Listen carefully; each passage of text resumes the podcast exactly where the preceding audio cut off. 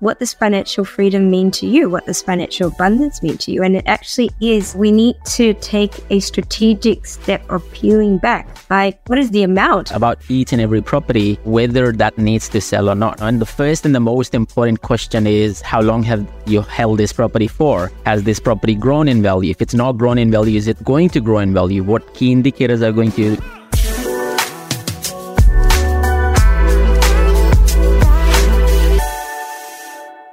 Hello and welcome to Help Me Buy Property podcast. Today we are going to talk about questions that an investor should ask themselves when buying the next investment property. Now, before we get into the topic and talk about everything in relation to these questions, drum rolls, let's introduce the co-host, the great Miss Cheryl. Cheryl, how are you today? I am amazing. Crack as well. I can hear it. I think it I am incredible, Moss. I love all these topics that we that we come up with uh, because they're so relevant. I mean, I, I got asked this question just over uh, the weekend, and, and get, it comes up so often that you know people have purchased their first investment property or maybe their second, and they go, "How do I get to my next one?" Like, and you know, it, maybe they fluked getting some equity in their first property, and they're going, "Ooh, what what's next, right? So that's what we're going to be talking mm-hmm. about today is how do we how do we progressively build that portfolio and what to consider. And typically that's the thing, right? I mean, people who have done well, they don't know why it went well. And so they're like, okay, how do I replicate this, right? And so I have this thinking in my head that you know, while Australia has this massive love for property investing, you know, when you look at the data, it's only like 2% of the property investors who actually get to the top of the property investment ladder.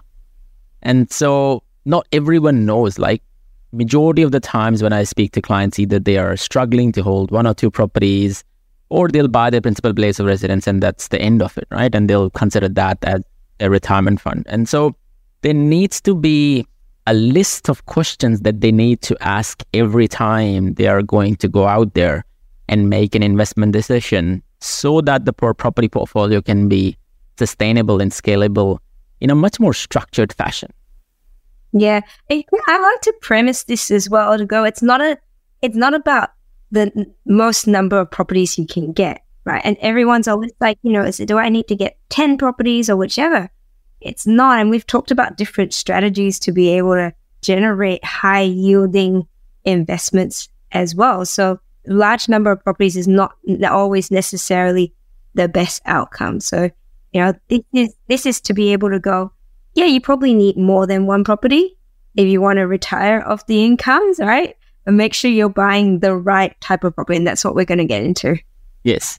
And I think that's a good segue about how many properties, right? And so ultimately the question becomes, you know, do you have a property plan? Or, you know, what I like to call it is, you know, what's your goal seek?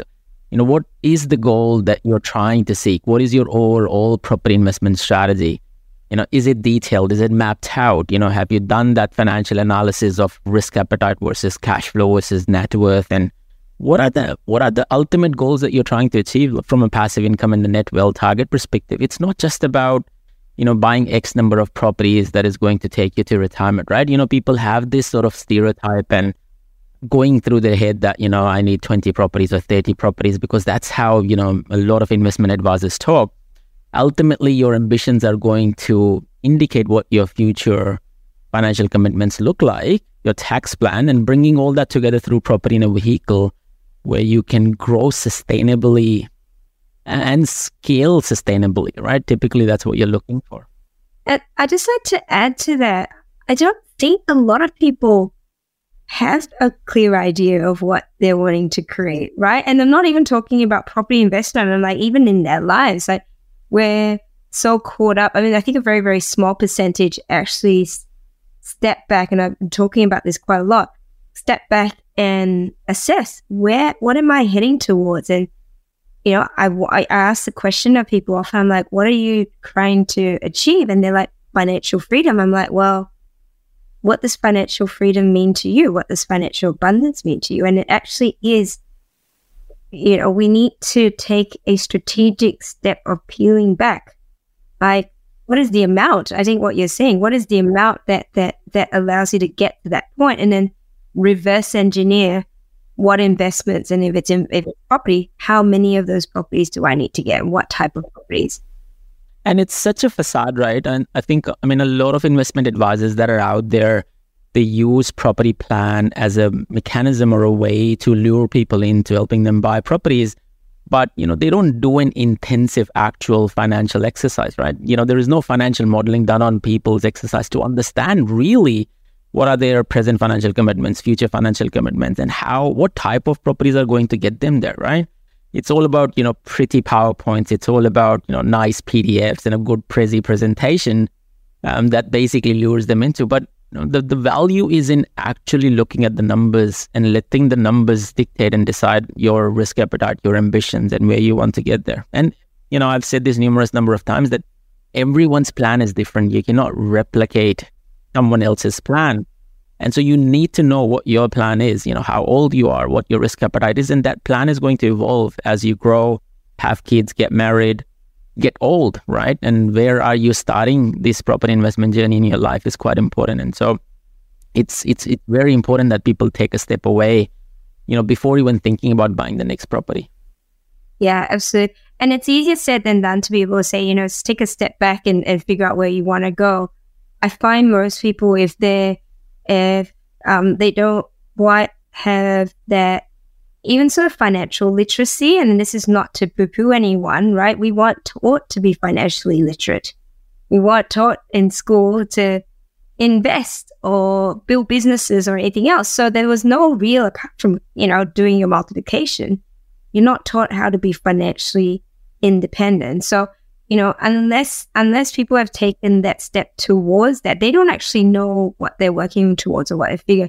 And so I do feel that in nine out of ten times, it is really valuable to have someone who understands that facilitate that process for you. And even more so when you you do find yourself in a relationship. Right? And we've talked about this in previous episodes around, you know, what happens at different stages in your life you'll find that different people obviously are going to have different risk appetites. Then different people are going to have different ideas of what what financial independence or financial freedom. You know, you might have someone that says, My kids are going to go to a private school, and the other one goes, No way, they're not going to private school. I want to homeschool them, or whatever that might be, right? And so having a third party who is unbiased and, and is able to it's almost like a an investment counselor and not an investment strategist, right? Because you've got to balance different opinions and different objectives to be able to come up with something that works for, or, you know, whether it's an individual or a couple or a couple or a couple with children. Exactly. It's going ultimately, where do you want to work towards? Where are you now? Where do you want to work towards? But you can't come up with a plan or goal seek until you know what that goal is. Definitely. And, and, and exactly to your point, I think you know people don't realize that that service is available. You know, we provide that service to a lot of our clients on a day-to-day basis, but ultimately, if you don't have a plan in place, you're shooting in the dark, right? You don't know. You're following the FOMO. You're following the herd. Basically, that's what you're doing, right? I have this perfect analogy that one of my mentors used uh, and this is like, you know, you're going into a nightclub, which is dark, and you're winking at everyone. And, you know, and you, you don't know where the girl is, right? Basically, that's exactly what you're doing, right? Uh, because you don't know what you don't know. You know, you might. Whoever catches your wink, was you know, what, whatever gender that is. Yes, correct. And so I think it's it's a very it's a very cool analogy, you know, to understand why a property you know strategy is quite important. And so following that wealth creation metrics comes in quite handy. If we take the next step it's also about understanding where does your portfolio sits right now. And so of course you know as a part of the property plan you would you should do that. You should assess where your property portfolio sits. But a lot of people fall into this policy of holding properties forever fingers crossed hoping to the gods of property that the property is going to grow right and so ultimately, the next step in, you know, asking these questions to you is, you know, does my portfolio needs to change? Does it needs any remedy? Does it needs anything different? You know, what is my portfolio needs right now is a very important question. Yeah, this is incredibly important. I feel, you know, there, I, I do see that there's a camp for holding property forever, right? And then there is another camp which is a bit more transactional. Which camp are you are you in? I, I think every property has its own um, way of telling. Like there are there are key indicators that would tell you how long do you need to hold property for. I always treat property as an another investment class, right? And so the transactional nature of property investing may be different to shares, you know, because you buy and sell shares with the time frame of, of a day or two or a month. Cryptos is minutes and hours, right? Property might be six or seven or eight years. And so if you've got that 70, 80% growth in the first six, seven years, why don't you sell and basically move on and do it again, right? Ultimately, how fast you want to grow your pro- property portfolio depends on that, right? But you don't have to do it forever. You know, I think if you have a good seven to eight year run in your property portfolio, making the right decisions, even wrong decisions, but identifying the wrong decisions and correcting it quickly, you would get to where you want to get to. A lot of people fail because they make a mistake and they wait for that mistake to correct automatically. And so they don't really treat their property as a business or their property journey as a business. You know, they treat this truly as a passive income. And so, you know, like any other business owner, you know, you find a person who is non-performing, you're not going to wait for them to, you know, one day wake up in the morning and have this sort of dawning on them that they are going to be the high performer in the team, right? Property is exactly that. It's not performing. You move on, you know, cut your losses, move on. What are some of the key things to look out for when when it's a, a red flag about your portfolio needing to be corrected? Look, typically, um, and we've done this episode, you know, previously. I think we talked about this property portfolio fixer, and it's sitting on my website as well. That asks you structured questions as to okay about each and every property, you know, whether that needs to sell or not. You know, and the first and the most important question is how long have you held this property for? has this property grown in value? If it's not grown in value, is it going to grow in value? What key indicators are going to are you going to look at to give you that confidence that it's going to grow in value? If it's not going to grow in value, can you sell it without causing any losses to you and come out of it? If you can't sell it as is, can you create an exit strategy for yourself? You know, could you, you know, change the configuration, do a subdivision or something along the lines, you know, to uplift the value to give you a clean exit? what does that look like over the next six months, 12 months? What is the opportunity cost at that price point? You know, if you're holding a million dollar property that's not grown in value because, you know, it's next to train lines and power lines with the big, massive easement running through the property, what is the benefit of you holding this property? You know, how much are you losing as an opportunity cost? And so all of these questions are very structured questions. And so when I talk about that property portfolio fixer, that basically gives you a single snapshot that these questions you should ask about every property every time you're going to buy the next property for the property portfolio that you have. And that would give you a really clear direction whether this property is going to give you the benefit that you really want in your investment property life cycle, or you should just move away and cut your losses and onto something else. Yeah, and I know we we did that years ago when we first bought negative geared property it was so cool at the time. And and one of the negative gear properties was in um, a one bedroom studio. And I went, I don't think it's going to perform very well. Yeah, with, with it, it, it increased a little bit. We got some income out of it, but it was, we found that there were more apartments being built. It was getting older. We got a, you know, strata and things like that. So that that for me was a clear indicator that that uh, you know that property needed to be disposed of, and and it allowed us to go into other things. So I don't necessarily think that you need to hold property all the time, but I do think that you should assess and make all the right sort of checks to see if you you know are there different ways to increase the yield, are there different ways to to so that you can hold on to it and, and take advantage of any equity equity increase. But yes, you need to be able to assess that. Important thing also is that when you're thinking about your property plan, right? Your property portfolio is not going to always require growth. You know, if you're 55 year old, you don't care about growth, right? You're like, who cares? You know, or you're 60 years old, you don't care about growth. You'll be like, well, you know, if I'm going to wait another 10 years, I'll probably die, right? Touch wood, God forbid. And so the, the thinking mechanism changes like people, and I'm not trying to be negative here. I'm trying to, you know, take a very extreme position around this, but, you know, naturally people favor different things at different times, right? So when I'm young, I'll be focused more on growth because I want to scale my property portfolio. I'm making enough money. I don't care about saving. I'm going to reinvest continuously. And so I'm going to take more risks as you mature, you have a family in place, you know, your money going out because of the outlays in relation to expenses, you would favor more towards, you know, uh, cash coming back into your property portfolio, but you still want that growth. And so that balance needs to be there. As you grow towards your maturity or towards retirement, you start focusing more on, you know, cash flow coming back. You know, you're like, well, net wealth is great, but you know, I'm not going to really this is me now talking about generational wealth, right? This I'm not going to use this. You know, if I have a $10 million portfolio that only generates $50,000 in net income, then what good is it doing me, right? Who's going to enjoy it? It will be your, your children that sell the property. Yeah. And so ultimately, you know, that's why one of the reasons it's not just about, you know, correcting or remediating your property portfolio. It's also about thinking how is your portfolio, prog- is your pro- property portfolio progressive enough? Is it moving in the right together with your life choices as well. And so that's why asking these questions every time you're going to go out and buy a new property is quite important. Yeah.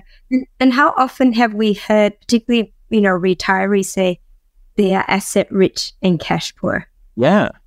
I mean, 100%. And you look at all of these tests that the government has, right? All of these are asset tests. They're not in, like, yes, there are some of them are income tests as well, but they penalize you or penalize you to have more assets in place. You know, they want you to create more passive income for yourself. And so it's an it's an interesting dilemma. And so you should always think about, okay, what does does my portfolio need to change or does it need to remediate? The next one in line would probably be having your A team in place, or if you don't have an A team in place, you know, making sure that you speak to or organize that you know, the A team. And I know we've talked about what does A team means in previous episodes, but you know, w- what do you think? Like, I would usually, you know, if I talk about myself, you know, my first point of call is usually my finance broker, right? And I'll be like, oh, my accountant and broker, tell me what I can afford, what I can buy. And then the property investment advisor, you know, talking about the pro- property portfolio in general. I'd say the first thing is to not necessarily go to your friends and family to begin with, right? And they may be doing well in property, but again, like you said, their strategy might be different to yours. Their their personal situation, income situation, their asset situation is going to be different to yours. And so take whatever advice they've given with a grain of salt, but definitely reach out to and, and just to be able to educate yourself. I don't, I don't think there's anything wrong with education and knowledge.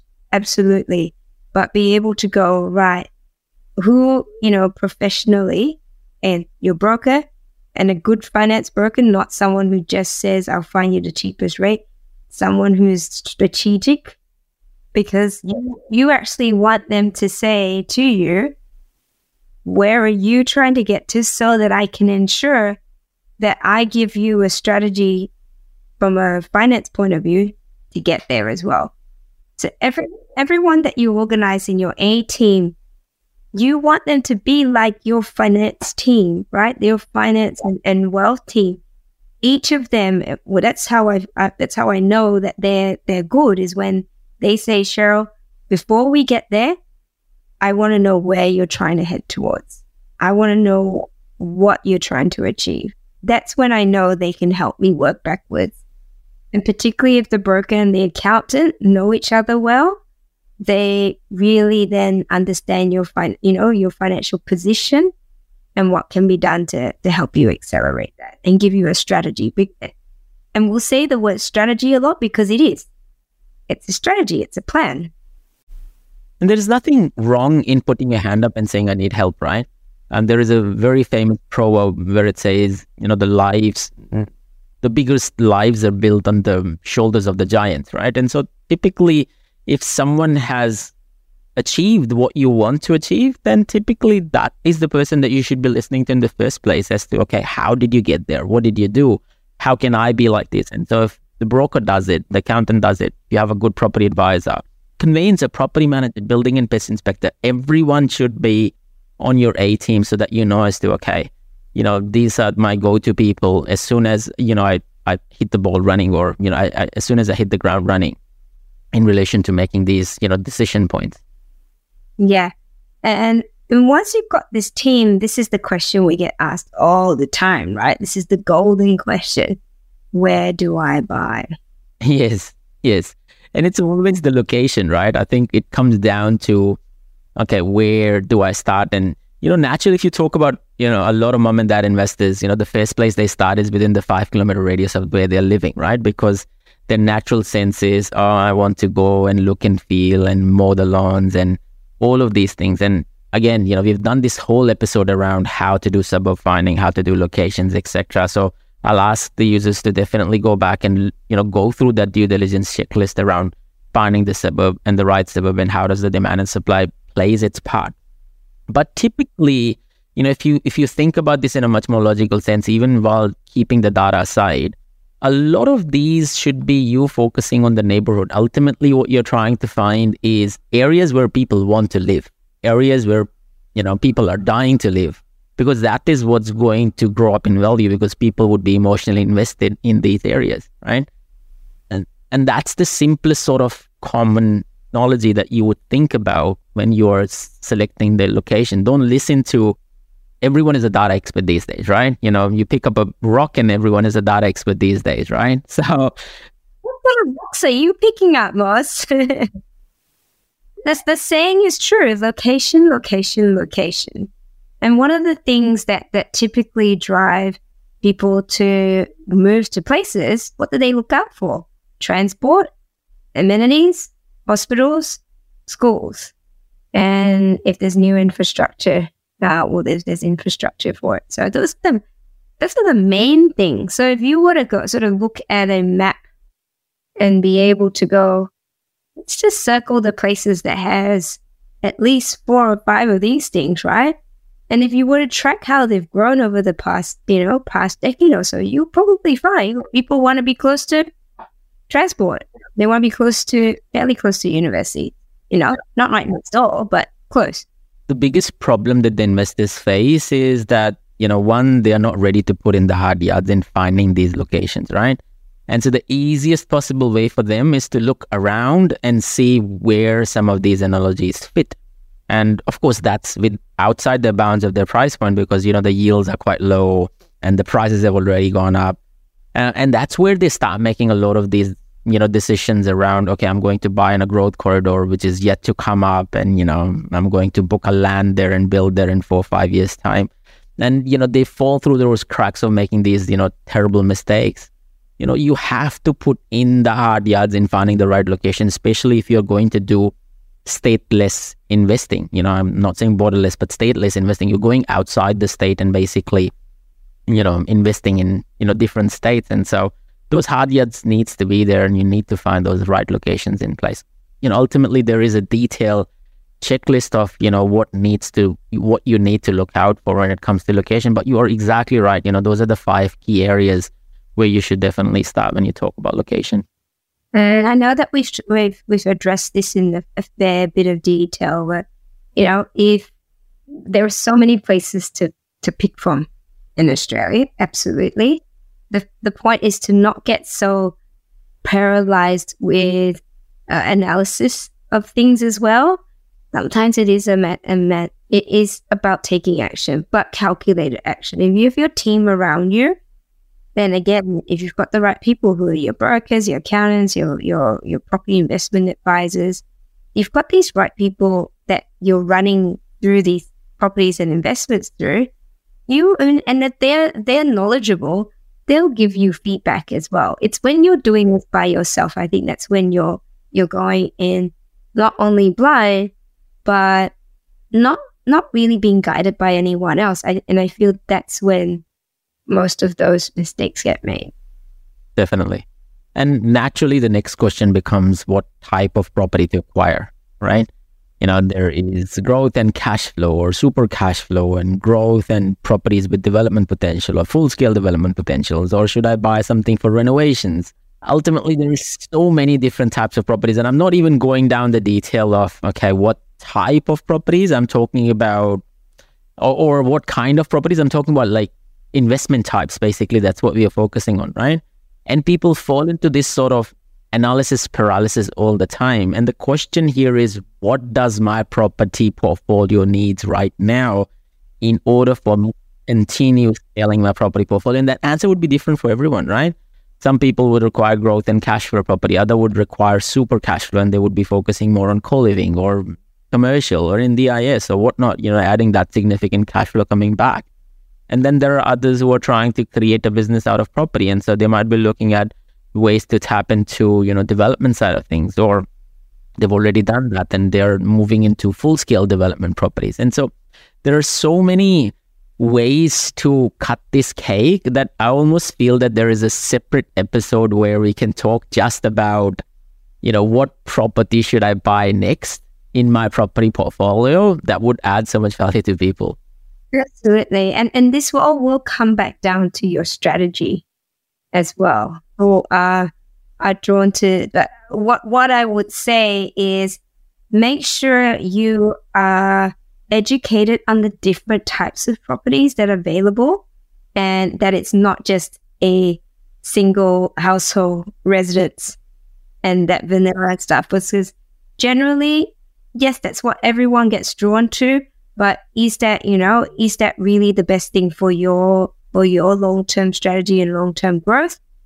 Again, re- revisit that as well. One of the things I spoke to to someone about, um, and they asked if I was to do it, if I was to do it all again, what would I, you know, with the knowledge that I have now? I'd say I said, get good work or a business. Like first thing is to get good serviceability you know, work on, on serviceability, earn as much as you can, invest in high yielding properties uh, that allow you to then, well, for me, it was to be able to do my own business. So it was really invest in high yielding properties, then, then, then branch into then development as well. But the high yielding properties, whether you're working or you had the income from high yielding properties, was going is going to be able to provide you the buffer but when you go into development, as we talked about this before, development when you start out, you know, payday is months, sometimes years, years apart. So it's things like that where, you know, like I said, in in hindsight, well, with just more knowledge now, I would have done things differently. So, you know, you listening, our listeners listening to podcasts like this, educating themselves allows them to leverage off experience that's over 10, 20, no, I'm only 25, 10, 20, maybe 30 years of experience from other people that have gone through all the all the mistakes and the learning and be able to go if I did it all again, how what would I have done differently? Definitely. Definitely. And I think that's a good segue, right? Um, ultimately, if you know what type of properties that you're going to buy, um, the most important question that you're going to ask yourself is what price point. And so you've spoken to your broker, you've identified what sort of property or what sort of property is required by your property portfolio. What price point? Identifying the price point is one of the key things, right? You know, people have serviceabilities of a million dollars. That doesn't mean that you should go out and buy a million dollar property, right? And so what property is worth buying. You know, should I buy a cheap property, an expensive property, a blue chip property, or a regional property? I think some of these questions need to be answered up front. And again, it comes back to the strategy, right? As to, okay, what are you trying to achieve? Is it short term growth? Is it mid, medium to long term growth? Is it high yield? Is it development potential? Is it mix of all those three things together? These questions would come in time and time again from you to answer some of these things. And I bet you get this question often. Say someone can afford to buy a million dollars worth of property. They will say, Do I buy one property or do I buy two $500,000 properties? Yeah. It's, it's, it's a very relevant question, right? And it, it, there is a few ways to answer this question. Number one is of course, diversification plays a really big part. And so if you can split that million dollars into two and chase a higher yield, then you know that makes a lot more sense. The second most important thing when a person asks me this question is I look at the property portfolio and I ask them, how fast can you save for the next deposit, right? Because ultimately, the scalability of your property portfolio basically comes from that next deposit that you would need for your property number three and property number four. On average, a home, a, a, a household takes about two and a half years to save for a deposit. Okay, even husband and wife which means that if you want to put your property portfolio in steroids and buy one property a year, you need to focus on short term growth. And so, would a million dollar property give you that short term growth? Is the question while it's still being quite significantly negatively geared, right? And so, that's the most important thing. And so, from my perspective, every time a first time investor asks me this question, I always say to them, look, your problem right now is short term growth and yield. You know, those are the two things that you should be focused on. Don't worry about developments. Don't worry about, you know, um, you know, I want to be a big developer because that's far away for you, right? Your focus should be that I want to scale up my property portfolio, create a lot of equity for myself, so that I have better moving space, you know, for property number three and property number four. And that's where you would, you know, usually come back and start going for development properties or properties with multiple exit strategies. If you don't catch that short term growth, your property portfolio basically stagnates. And that's what happens to a lot of people who have one or two properties, right? Because they buy two properties, they don't catch short term growth, they don't buy anything for seven, eight, nine years because they don't have that deposit saved at all.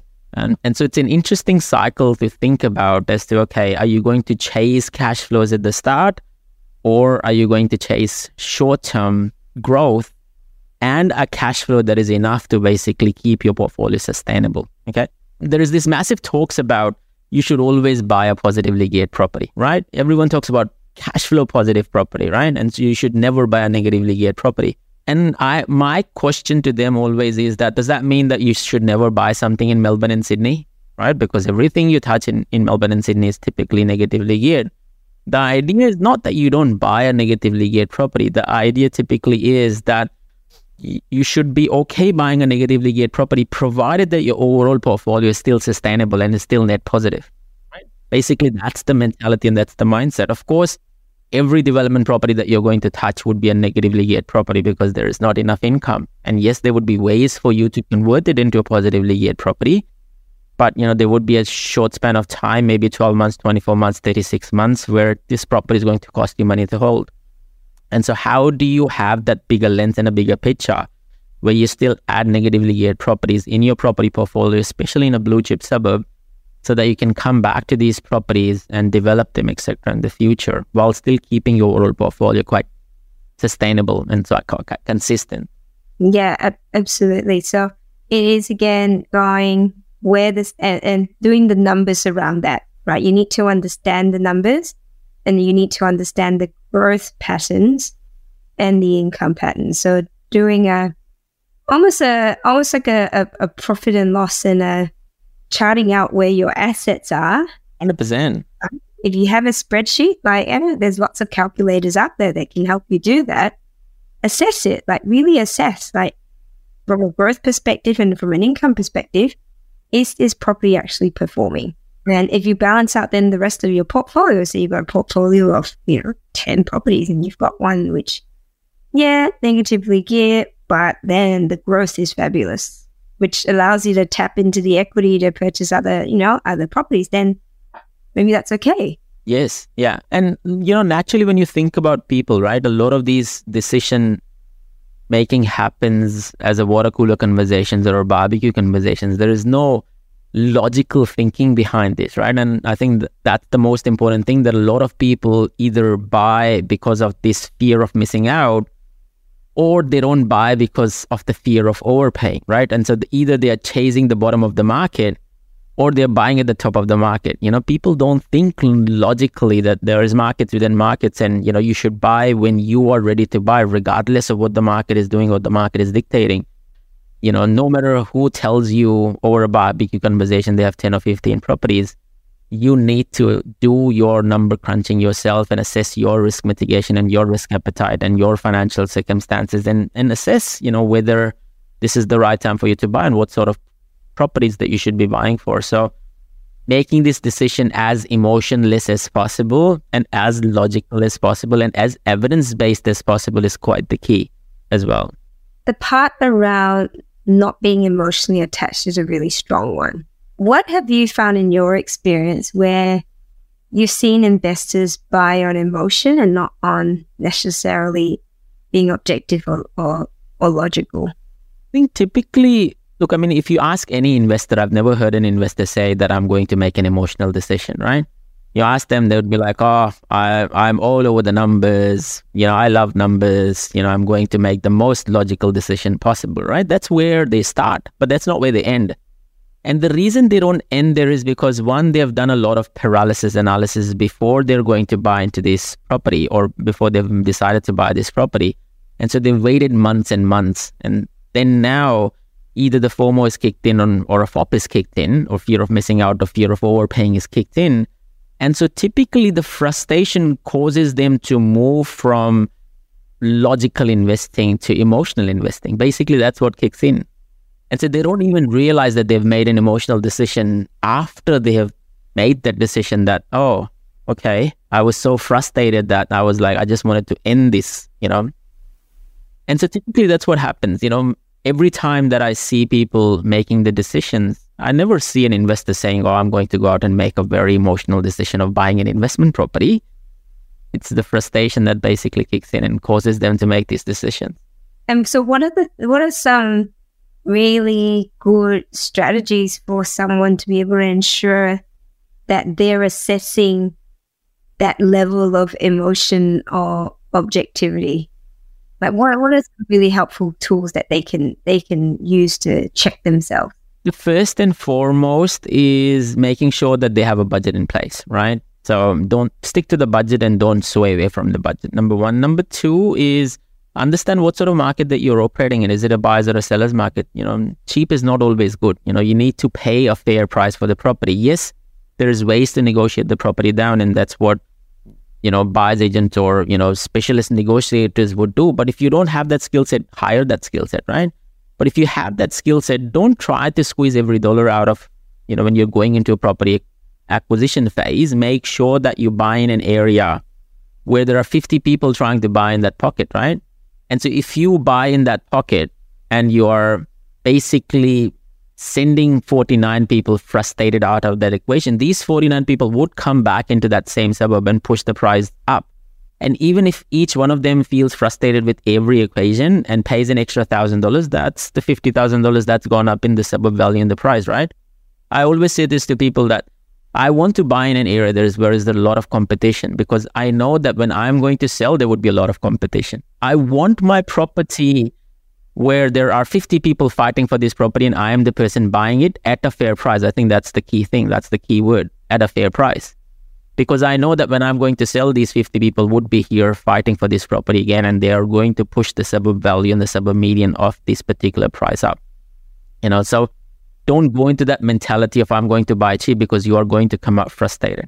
Fix your, you know, set up your budgets, know your due diligence process, have a checklist in place, you know, do a checklist, you know, tick, tick, tick, you know, and then make a reasonable checklist, right? And so don't go with the $500,000 budget buying in Darlinghurst or Toorak or Brighton, right? That's just silliness, right? Don't try doing that. It just doesn't make any sense. You know, people and it, it, this is funny, right? I've seen people who try that and they think that they've got it, only to realize that that they bought at that property that they shouldn't have bought in the first place. Because understand that premium suburbs, no one would sell on the price product, regardless of what the market is, right?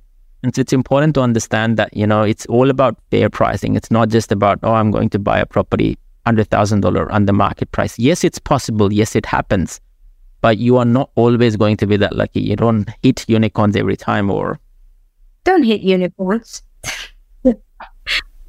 Don't the unicorns, Moz. It we're all we're all animal friendly around here.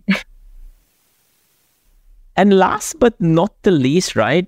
Have an exit strategy in place. You know, what if your financial circumstances change? Um, you know, what do you plan to do? I was talking to a mortgage broker today, and they made a really important point. You know, there was a husband and wife where the wife was planning to go on a mat leave and all they were focused on was, oh, we want to buy an investment property so that, you know, when she goes on mat leave, the serviceability disappears. And so we have bought something in place. And the only question the mortgage broker asks is, yes, your serviceability would disappear, but so would your income. You do realize that. so you wouldn't be making the same amount of money. So you do realize that, you know, your saving levels are not that great. You would be in some sort of financial mess if you think about this. It's simple questions that matters the most sometimes, right? Yeah. Yeah, yeah. But I guess that they that they sort of think that it's an investment property, it will pay most of the it will pay off most of the the interest anyhow? Was was that the the logic around that? Yes, but I think people don't think about buffers, right? You know, when I do property strategies for people, people have zero buffers in their life. You know, they live pay to, paycheck to paycheck. I'm just surprised as to, you know, people making decent money live paycheck to paycheck you know they don't understand you know that they need to have a buffer in place to ride the waves through property investing. You can't just live with a zero, zero dollar mindset. Oh, still oh, oh i have $10000 in my bank account. It should see me through a month you know. Everyone should have an x month of buffer in their portfolio. Look my buffer is super high. You know i say to my wife all the time. My buffer is almost close to about 9 to 10 months of my income right and the reason it's high is because I, I am a risk taker. I take too much risk, right? And so I need that buffer to be there so that it allows me to keep taking these risks in property development space. And so I keep that buffer aside. I never change that buffer. And for people who everyone's buffer would be different. You know, for some people it might be fifty thousand or forty thousand, depending on how much risk are you taking in your life. And so naturally people are so focused on buying properties that they don't think about you know these financial implications in their own personal life right? So that's really that's a really good point in terms of a, a buffer. It, you know one exit strategy but what is a buffer? Like you know most of us wouldn't even think to have a buffer which you are you know in business you're told to have at least three to six months worth of a buffer in your, your savings account to ensure that we should be doing a similar thing for ourselves. Yeah and look, uh, anything can happen, right? You know, from my perspective, I always think that, God forbid, if I get hit by a bus tomorrow, what would my family do? Yes, the insurance would kick in, but insurance doesn't kick in next day. It would take months and months of, you know, for them to basically come back. And so I have all of this debt. And, you know, by the time my funeral happens, my wife would probably be cursing this idiot who died and left all of this debt. if you didn't die, I would have killed you anyhow. So, like, you know, you need to think, as I said, you know, it's the simplest things that would answer and provide you a lot more confidence in making these decisions, a lot easier decision making we go through that thinking process in a structured fashion. Any parting words, Cheryl? No, I think the main thing is that this is this topic is incredibly relevant in the, our current market. I feel that a lot of people did quite well, fluked in a way, they were very lucky that the, the property market in Australia pretty much saved us all from financial doom. And so they've got a bit of equity and they've probably purchased a property or on hot or they're looking to purchase their next property. So all these questions and the things that we've spoken about are incredibly relevant. And we want we want our listeners to be informed, make the right decisions, and make make them with people as well. I said, don't be afraid to have experts surrounding you. It doesn't mean you're a dummy, right? I often say I'd rather be the dumbest person in the room or surround myself with incredibly smart people. I don't want to be the smartest person in the room. Often I'm not, anyhow. So it because it means that you're surrounded by people who can help you in your decision making. So I hope that it's been been valuable and that there are actionable steps that our listeners can take to make those decisions around their next properties. I'd love to hear with oh which of these takeaways that you've implemented and that um and what, what you know what you've you've done out of that. Definitely. 100%. And as I said at the start of the episode, you know, if you're looking for any tools in relation to the wealth creation metrics, the strategy tools, the portfolio fixes, anything in relation to helping you make an evidence based, emotionless decision, please reach out to me or Cheryl. and we can definitely guide you in the right direction. Thank you for listening to us. Take care, stay safe, keep smiling. This is Sharon checking out Adios. Wow. Bye.